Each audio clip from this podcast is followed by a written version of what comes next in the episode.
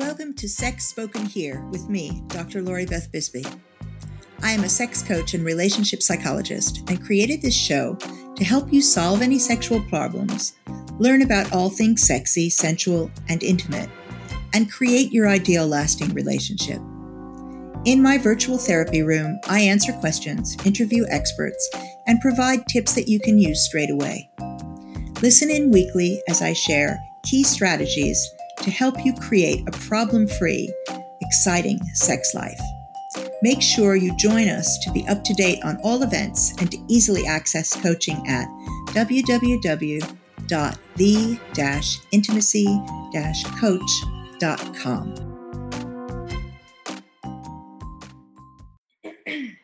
Welcome to my virtual therapy room. I'm Dr. Lori Beth Bisbee, and this is Sex Spoken Here.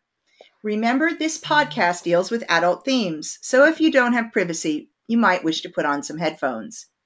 Today, I'm starting my series on sexless relationships. There are far more sexless long term relationships than you might imagine. Here, I'm not referring to relationships that are sexless by choice. These relationships become sexless for a wide variety of reasons, and the impact on the overall relationship and the mental health of the people involved in the relationship is often intense. Joining me today is Dr. Zoe Shaw. Dr. Zoe Shaw is a licensed psychotherapist, relationship and life, life coach, writer, speaker, and radio talk show host. She helps struggling superwomen dish their stress, love their life, and thrive in beautiful chaos by giving encouragement, tips, insight, and skills to apply in all areas of their lives. Welcome to the show. Thank you. Thank you, Dr. Lori. It's so great to be here. So let's talk about sexless relationships. This is the big secret, isn't it? It is. It's so hard, even for women to talk about with each other.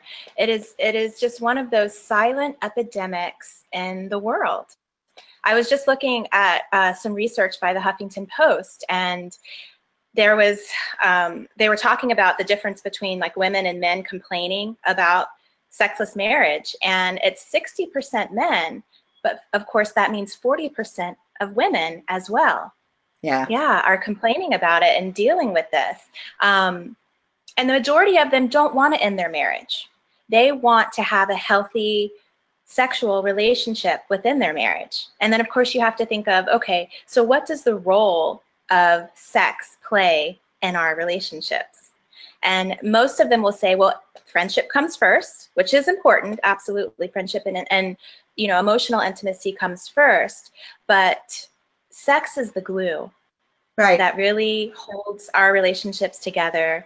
It smooths out the edges. And i can tell you here, here's an interesting thing. I'm working with my clients. When people come in for marital therapy or relationship therapy they almost never mention sex yeah. i always have to bring it up yes Yes. And then when I bring it up, they don't stop talking about it, right? It becomes a really big, important part of our therapy together. And I didn't learn that until, you know, I was years into the into working with people that I had to bring it up because they weren't going to. What I find so fascinating about that is even though with my practice now, I've moved more and more mm-hmm. towards sex and intimacy coaching. Um, sure. And so that's obvious and it's out there and it's in front. Even with that, I would say 60% of the time when people come in, they still don't bring it up until I ask. Wow. And that's amazing. They're coming to see me specifically because this is something I deal with and they still don't mention it. When I first got to the UK, um, I was teaching a group of counselors about how to do a really good history or intake mm-hmm. because I've always done mm-hmm. that. And I know that not all therapists do that, but for me, that's always been important to have a, an idea of where the person sits in context in their whole life. And part of my intake is to ask them about sexuality and sex life and um, any sexual issues. And these folks were horrified that I was going to ask mm-hmm. such personal questions. Yes which I found fascinating. I, I, well, this is personal. Therapy is personal. It's very personal. But but there's that line. There's yeah. that line that people draw. You know, I had a client and I I saw her for maybe 6 years before we really started talking about sex. But part of that was she had gotten a divorce and she was wanting to get over her relationship with her ex-husband. And there was still, you know, a lot of grief, a lot of pain and we worked through it and worked through it. And 6 years later, I find out that she was having sex with him the whole time and we never spoke about it. And of course, she was like, Well, you never asked because at some point something triggered me to bring it, you know, ask the question. And, you know, obviously that was a big part of why she couldn't get over him and move on and date other people. but yeah, people just have a hard time talking about it. Well, and I think, you know, there's a lot of, again, this is one of those topics that there's a ton of shame around. Um, and mm. I know that for me, my first marriage was virtually sexless. And mm. I started with what's wrong with me. That's where I started in the process. It's, it must be me, what's wrong with me. And I tried to change mm-hmm. a bunch of different things and nothing worked. And eventually I kind of understood that it wasn't me. Um, that mm-hmm.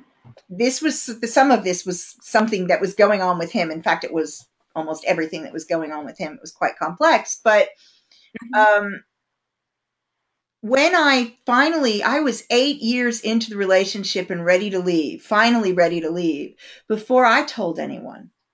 Because I mm. thought I was the only person in that situation at the time. And I said to a good friend of mine who's a psychologist, this is what's been going on. And she's like, oh, you know, that's not so unusual. You know, my relationship did. And I was completely shocked and started doing a lot more work with people around that time from there forward around what was really going on. And it was fascinating. Mm-hmm. I did eventually get an explanation. Now, most people don't get closure if they've right. left the relationship. They only get work out what's going on if they're in the relationship. But I actually got mm-hmm. an answer from him about what his concerns were and why he was avoiding sex, which had to do with whether or not there would be a pregnancy. So really, really interesting. Wow. So he stopped. He one of his reasons for stopping having sex was that he didn't want a baby, but he didn't feel he had a right to tell me that I couldn't have a baby because women have a right to have babies. This was his thinking, and so he didn't want to tell me this. So he just stopped having sex with me because if he wasn't having sex with me, I couldn't have a baby by him. Wow. Pretty profound. Yeah, you know, it is very profound. That's pretty profound. And when when you look at that, the majority of the issues aren't necessarily about sex itself or the desire or the ability to be aroused. It's really about the emotional and psychological components that go on and that happen over time in an intimate relationship. Yeah. And it's yeah. fascinating to me. I mean, I, I'd say about of the people who come in to see me around sexual issues, it's probably 50 50, and that's because of what I do. About 50% mm hmm are coming in with issues that do have to do with desire and arousal, and often they haven't told their partners what turns them on. And so issues really around their sexual relationship. And the other 50%, even though they're coming in with sex as an issue, are the emotional and psychological components of the relationship that are impacting desire. Right. Absolutely. And of course, we know that there are medical issues too that can be a part of it. Uh, we were talking earlier about, you know, erectile dysfunction issues, prostate issues as you grow older that can certainly increase um, erectile dysfunction and ability uh, to continue or perform sex acts. So those are there, but they really tend to be minimal when you look at the overall issues regarding, you know, lack of sex. Um, so the other thing I think that is really important to look at and pay attention to in the relationship is that no has so much power. So the one who has the lowest sex drive ends up having the majority of the power in the relationship. Yeah. Right? And that creates bitterness, bitter, bitterness. It creates resentment. It creates a lot of issues. Um, and then the question is, how do you overcome that when you are, you know, the one that's always making the, the advances or always initiating and you feel like the other has this power. And then sometimes that person will use that as well. And that's once again a, a relationship issue not necessarily a sex issue. Um, but it's important to address that that it's a reality. No has the power in the relationship It's always interesting to me too, though, the number of cl- couples where w- one partner will say, "Well, I'm always making advances," and this person is always saying no. And when I start picking that apart, what constitutes an advance? The other person yes. hasn't noticed. So it's true that the person, when a direct advance is made, may have said no, but may have wanted another kind of advance four or five other times that has that hasn't they haven't recognized it and would have said yes had they realized what was being asked. And so it's an. But you know what happens? Go ahead. Go ahead. No, no, finish. Well, I was going to say what happens is over time, the advances tend to get less aggressive. So there's that fear of rejection. And so then instead of saying, you know, do you want to have sex? Then you just put your hand on his arm. And then you feel rejection. And that, you know, never got discussed because you're you're fearful of it. So you tend to be less aggressive. Yeah, and so that's what I was going to. I mean, it's exactly where I was going with this. It's so interesting when you look at it that it it's like, well, that was supposed to be an advance, really. That didn't mm-hmm. look like an mm-hmm. advance to me. And so, one of my questions is, so how can we make no not be perceived as a rejection? Is there a way to work with that and, and sometimes I find there is, and sometimes there isn't, to work with it. So that isn't the most powerful point. So actually, no deserves an explanation. And I and I know some feminist women who really have a problem with this. It's like you, you shouldn't have to explain yourself. If you don't want to have sex, you don't want to have sex.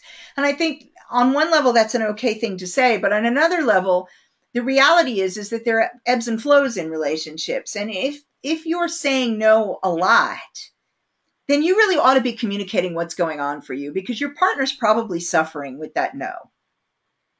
Not probably, is. Yeah. Is. And I agree with you because, you know, a woman out, you know, on a casual relationship with a guy, I don't think she owes him any explanation as to why she doesn't want to have sex. But when you enter into a relationship with somebody, you're making some agreement. There's a pact and it's reciprocal, right? And especially if you want to be in a monogamous relationship and there's an agreement there that you will fulfill and have sex with that person and that that is part of your relationship. So I agree, there needs to be um, an explanation. And I think that if both partners are willing to talk about it, then one of the partner who has the you know no who's saying the no needs to be able to also give an alternate time or be able to explain, you know, what would make it better for her or him to want to have sex at that time or the next time. And I, I also think if, if people would do that, that they would flag up some of the medical issues much faster. Mm-hmm. Like uh, low, low libido in women during menopause is a huge, huge, mm-hmm. huge issue. And sometimes just having sex, starting to have sex, sex is enjoyable once they start, but they can't seem to find the desire to start. So sometimes yep. saying yes, even though you don't really feel like it, and just seeing how it goes is a better response than always saying no. But there's got to be some recognition that actually that's a physiological there's a physiological thing going on. So you need to see a doctor to make sure that there isn't something that you actually need to do or you need to be looking mm-hmm. at if you're one of the women who has this as a big part of menopause, there are natural ways of dealing with it if you don't want to deal with HRT or anything like that. There are all sorts of programs out there, some very good ones. Um, Maryon Stewart was on um, was on my A to Z of um, Sex podcast. L is for libido, um, for low mm. libido, because um, she's got an excellent program that helps deal with the symptoms of menopause, a natural program to move women through menopause without um, uh, HRT. Um, and there okay. are some things like there's specialist forms of maca, for example, that are really mm-hmm. helpful with menopause. And that if you know that, that that you can you can do a lot with those. Um, so it's it's it's a combination of things. If you don't have the conversation, if you don't give the reason, if you're not willing to talk about it, you're just kind of succumbing to the feeling part of it. No, I don't feel like it. That's when it really gets right. entrenched. It does. It does. And it can kill a relationship. And when I love what you said, because if you look at those stages, right, of sex or, or, or the act, it's desire and then arousal, orgasm, right, and resolution. And a lot of people don't ha- hit that first point of desire, especially when you've been in a long term relationship. And then we know that emotional issues like anger, resentment affect desire. Mm-hmm. And so I love what you said because you do need to say sometimes, I'm just going to go ahead, skip the desire part, and go straight into the act and find out and pay attention. When you're doing it, does it work out? Do you does it end up feeling good and and you're able to continue the sex act and it, you finish it and go, oh, you know, why didn't I do that before? Why didn't I want to do that? Um, and if you're able to do that, then you know that that's an indication that you need to do that more often. And then also pay attention to what do I need or what does my spouse need to ignite that desire so that we don't have to skip that desire aspect. Yeah, and I don't think people research that enough. I, I certainly my experience is that people often don't know what turns them on and they locate their desire mm-hmm. in their partners. Desire is located mm. in you. So right now you're not appealing to me, therefore I don't have desire. Right? Ah, uh, yes. He and that also explains why so many Go ahead. Well, it's either he's responsible or she's responsible to turn me on. Yeah, and that also explains why so many women and men are confused when they see their spouse flirting with somebody else or they see that there's that desire for somebody else but not them and it's not a physical thing necessarily um, sometimes you know it's just about something new and something that doesn't carry all the emotional baggage of the relationship um, but that's right a lot of people don't have any idea what it is that they need to to be turned on and that's where i often start with people you know that's that's step mm-hmm. one to figure out what it is that turns you on yeah. Because then, and how does that go ahead? And, and how does and yeah, how does that feed into the relationship? What can I do for myself? How can I start the fire? And so, do you find that men or women have the hardest time with that? Men. But that was a quick. That's interesting. Answer. I would have, yeah, I would have thought it would be women men have the hardest time really do you think it's that they have the hardest time or do they have the hardest time verbalizing it. I think it's that they have the hardest time because they they focus first on the visuals. And so they're still locating it outside themselves. What turns them on is a woman that looks like this. Right? Huh. okay. Right. It's it's two dimensional and to get them to actually look at well what is it about that? What's just define what's sexy so that as you get older, you can find mm-hmm. things sexy in other places because you're not going to get that 20 year old woman when you're 60. Right.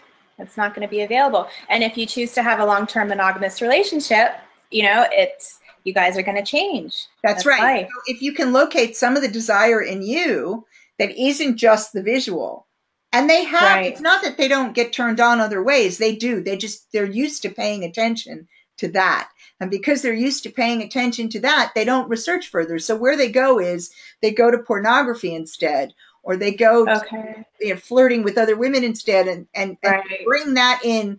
And, and that adds to further relationship problems, which you don't really need. I mean, it's not there's anything wrong with pornography, but if you're watching pornography in preference to having sex with your wife, then you're going to have a problem.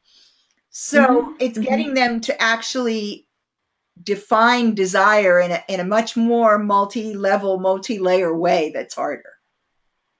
And I think that comes down to communication as well, mm-hmm. because, you know, we will have relationships for 10, 20 years and not be comfortable telling our spouse or our partner about our biggest fantasy. They don't even know it, you know? And I've talked to women, women about that and, and they've said, well, he would think that I went crazy if I let him know that, or or what if he thought that it was disgusting? And when it comes to affairs, oftentimes people are more willing to take that step with someone that they don't have the emotional connection to because it's kind of like, what do I have to lose? Exactly. And so then, yes, and so those experiences are so you know amazing and and they're very passionate and they get all of that because they're fearful of being kind of that authentic self with the partner that they love and care about. Yeah. Well and and as you say it's you know you have a lot to lose. If your partner believes that your turn-ons are x y z and w and actually what turns you on is a and you've never told them and you're seven years into the relationship Mm-hmm. You could be scared that if you suddenly tell them, well, actually, this doesn't do it for me, that they're going to reject you. Or if you have a desire that is even slightly outside what you believe is the norm, you can be afraid that your partner's mm-hmm. going to be disgusted. And I run up against that a lot. People being worried that their partner will be disgusted. And so they don't right. tell them, but then they tell some some stranger and have a mad passionate affair and damage their relationship far more than if they had actually told Absolutely. their partner what the fantasy was. Absolutely. And every time I've encouraged somebody to do that, it's always turned out well. Because the reality is, we as humans, we're all weird, right? In some way or another, we're all weird, if you want to use that word. It's really unique. And somebody else sharing something like that creates deeper intimacy. Yeah. And it doesn't mean that your partner has to say, okay, I'm on it, I'll do all of that. But if you guys can negotiate, okay, you know what, this is my biggest fantasy, or these are my fantasies, fantasies. Which ones turn you on? Which ones would you be interested in exploring? Sometimes you can come to just a, a an agreement and it's so much better than you had before. Yeah, and then and then I I often find that in those situations, then people start to explore together and that's even more exciting because they find things that they can own with each other that, mm-hmm. that, really are exciting and new and things that they hadn't really done before because they hadn't been they were afraid they weren't with a willing partner so it be, everything yes. becomes a new adventure and I can guarantee you, if you weren't willing to share his, then he wasn't willing to share, or you weren't willing to share yours, he wasn't willing to share his either. And if you guys can open up that, you can start a whole new, you know, sexual life. So yeah, that's another really big one is that authenticity. Yeah, and I think that's actually one of the biggest ones. I think that that that I was talking about this with somebody earlier that the idea that we don't look at what we need and what we want and what we desire. We have fantasies, but we mm-hmm. don't necessarily explore that. We don't admit to ourselves that this is what really turns us on. We just kind of push it off to the side. Mm-hmm. How are we supposed to tell a partner authentically what we like? How are we supposed to show up as a whole human being in that relationship if we're not willing to acknowledge it to ourselves? I think that's a great question. And first, you have to acknowledge it. So it first starts out, and in the therapy room with me, that's where it first starts out is being able to say, This is what I'm really interested in. This is what I really like, and owning it and recognizing like i said that that's a unique part of you and there's nothing wrong with it. Yeah. there's nothing wrong. Even if your spouse isn't interested in that that doesn't mean there's anything wrong with it. So it does start with owning it. And then you have to be willing to have the conversation. And it's really just approaching them. A lot of times it can help to do it in a therapeutic situation. Yes. Um, but otherwise it's something that you just need to be willing to approach and start out with i've never told you this and i'm really maybe worried about our sex life or this is something that's really important to me and I want to share this with you because I love you and I care about you and I want to have a better sex life.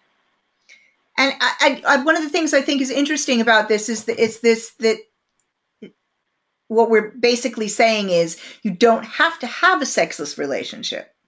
No. There are choices. No, you don't.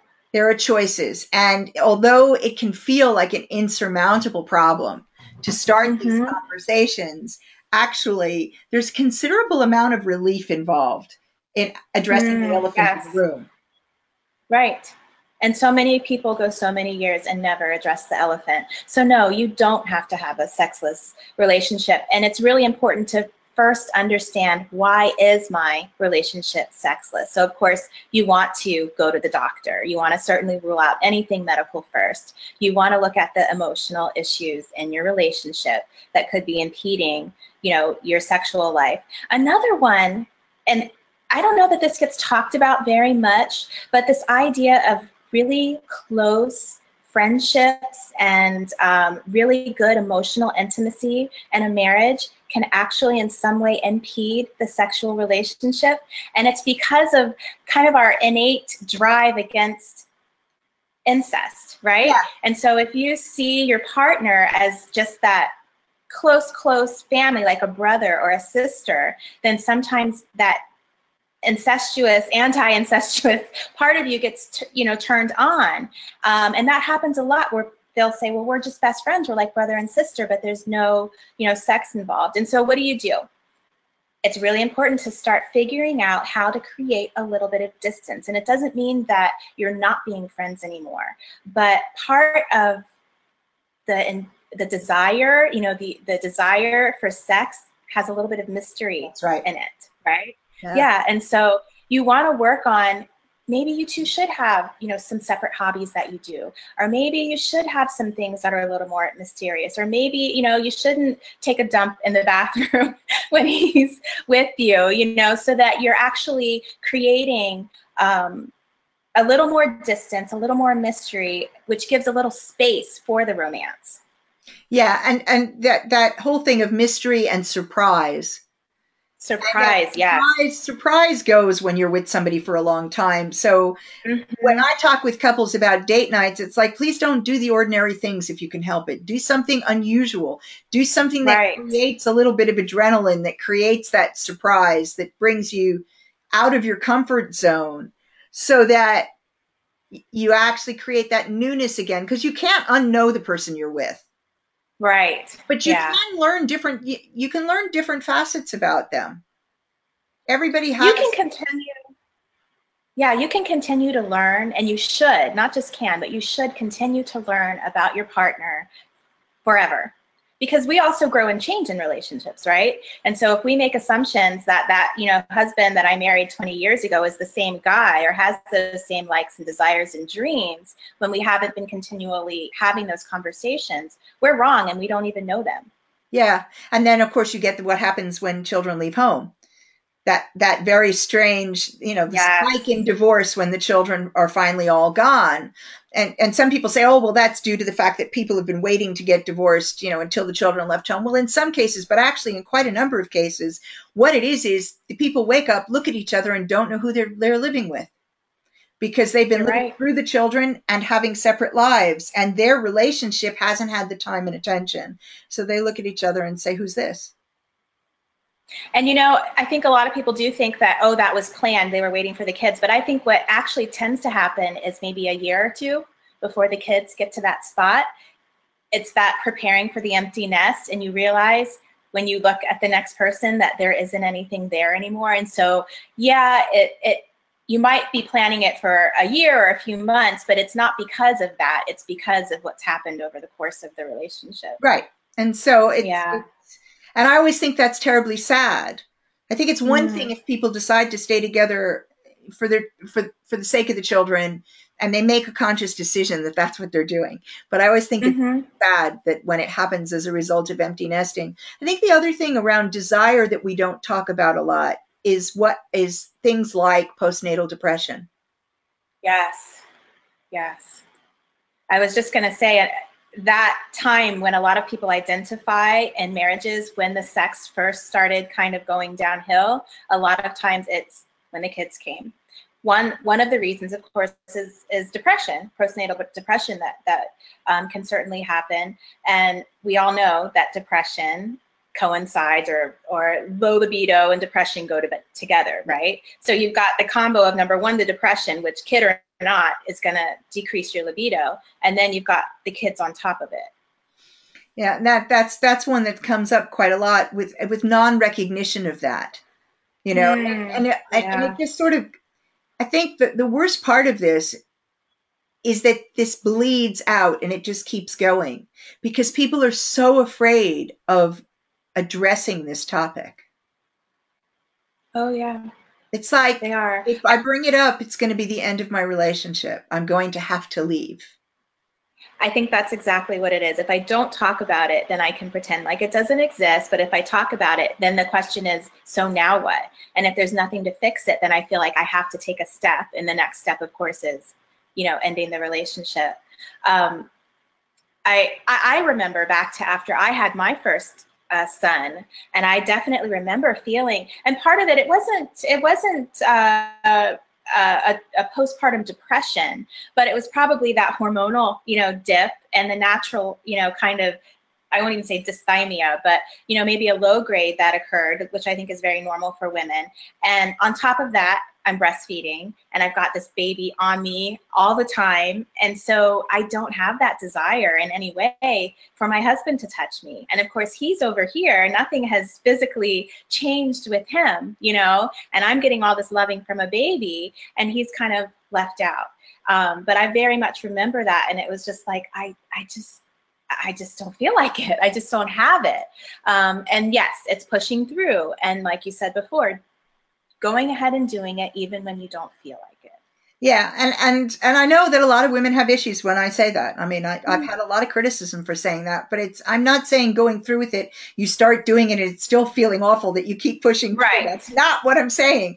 I'm saying that what I what I've discovered is over many many years working with people is that oftentimes the arousal stage will kick in, even though the desire is not Absolutely. there, and so you have a grand time Mm-hmm. And so absolutely skip out desire for a, for a while until you can figure out what's getting in the way. Right. You skip out desire and you increase foreplay. Yep. Right. In order to to get to that arousal level that you need to to be. And if your partner is willing to do that, if that's a compromise, you know, we're gonna ramp up and increase the foreplay before the actual sexual act because we know that this is going on with you then that can also also be helpful. But you know, when it comes to, I understand that you say women feel like, oh, you should never, you know, have sex if you don't feel like it. But I think about a ton of things I do in my relationship, you know, as a mom, even in my friendships. I just watched my friend's kids this weekend and you know, I didn't really want to do it, but I love her and she needed the help. And so I took her kids for the weekend. And that's something you do when you love somebody. And actually, it was great because we had a fantastic time. But I don't know why sex should be any different. I, I, I completely agree with you. I don't think it should be. I mean, I, I, I do believe that we need to think about these things in terms of the swings and roundabouts. Although I am aware that sex is often used as, as, as coin in a relationship, and so then you end up with a power struggle there, and that's not. Yes. It's really not what we're referring to. But the idea that you know sometimes it is okay to do something just to please your partner because it pleases them makes them feel Absolutely. good. And right, and in a healthy relationship, they are going to do that for you as well. And I think, I mean, I do think the other thing is, is that we also need to remember that sometimes penetrative sex is a problem, and mm-hmm. it, sometimes it's a problem for women because they're having issues that make it painful. There are a wide mm-hmm. variety of issues that can make it painful for women at different stages of life. Sometimes it's a problem for men because of erectile dysfunction. Um, right. And so we also need to be creative about that. That we also need to remember that we can do all sorts of other things to make each other feel good.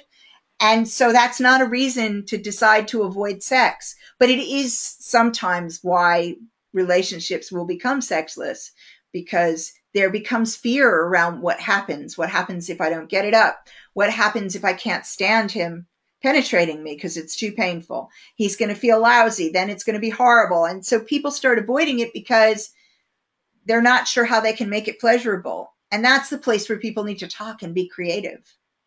Exactly. That's what I was just going to say. The biggest issue with that is not even what you just discussed any issues with the vagina or issues with erectile dis- dysfunction. The issue is that you're not willing to talk about it. Yeah. And so instead of being willing to talk about it, we avoid. And if we're able to talk about it, we can always find ways around, you know, having you know, penetrative sex. There's so many other ways that we can enjoy each other and please each other and have a sex life that we feel is fulfilling without penetrative sex, but we have to be willing to talk about it. And men are often just so unwilling, terrified to talk about erectile dysfunction or to talk about um, things that are going on with them that are impeding their ability to have sex, and women as well. Yeah, because it, uh, there's a self-image issue there. There's a huge yeah. self-image issue there. And there's often a fear that, well, she'll find somebody else or he'll find somebody else. I can't mm. do it mm. anymore. So they will find somebody else. When there's, I mean, there are so many ways. There are also other ways of doing penetration. I mean, you know, there are mm. toys, there are, there are all sorts of things that, that you can do, but it, it all requires communication first. Right. And it's actually by not talking about it that you increase those chances of that person finding somebody else, not by talking about it. That's so true. So, if they wish to find you, where do they look for you? The people listening. So, you can find me at any of my social medias Instagram, Facebook, Twitter, all at the handle Dr. Zoe Shaw, D R Z O E S H A W. And then, of course, my website at drzoeshaw.com. That's great. And I have my radio show as well. Um, and you can find that at iTunes at um, the Dr. Zoe Show. That's brilliant. Now, all of this will be on the podcast notes, so it'll be easy for you to find. Wonderful. And you can just click the links. And thanks for joining me here today. Thank you. It was a great conversation. Thanks for joining me for Sex Spoken here with Dr. Lori Beth Bisbee. Write to me with suggestions for the show, questions you want answered at Dr. Bisbee at the intimacy coach.com. Do follow me on Twitter, Instagram, and Facebook, and check out my YouTube channel. For a free 30 minute strategy session with me, go to www.the intimacy coach.com and click on the button that says schedule now. Why not join me for my upcoming webinar, Four Secrets for Arousing and Igniting Your Authentic Sexual Self? You can click the link in the podcast notes to sign up or head to https colon backslash backslash the dash intimacy dash coach.com backslash number four dash secrets backslash. And I'll look forward to seeing y'all next week. Thanks for listening. Thanks for tuning in. You were just listening to Sex Spoken Here with Dr. Lori Beth Bisbee. If you enjoyed the show, please leave a review here on iTunes or on Stitcher. And make sure you head over to www.the-intimacy-coach.com to subscribe for free newsletter updates to help you create and sustain an exciting trouble-free sexual life. Stay tuned for upcoming weekly episodes on all topics sexy, sensual, and intimate. Thanks for listening.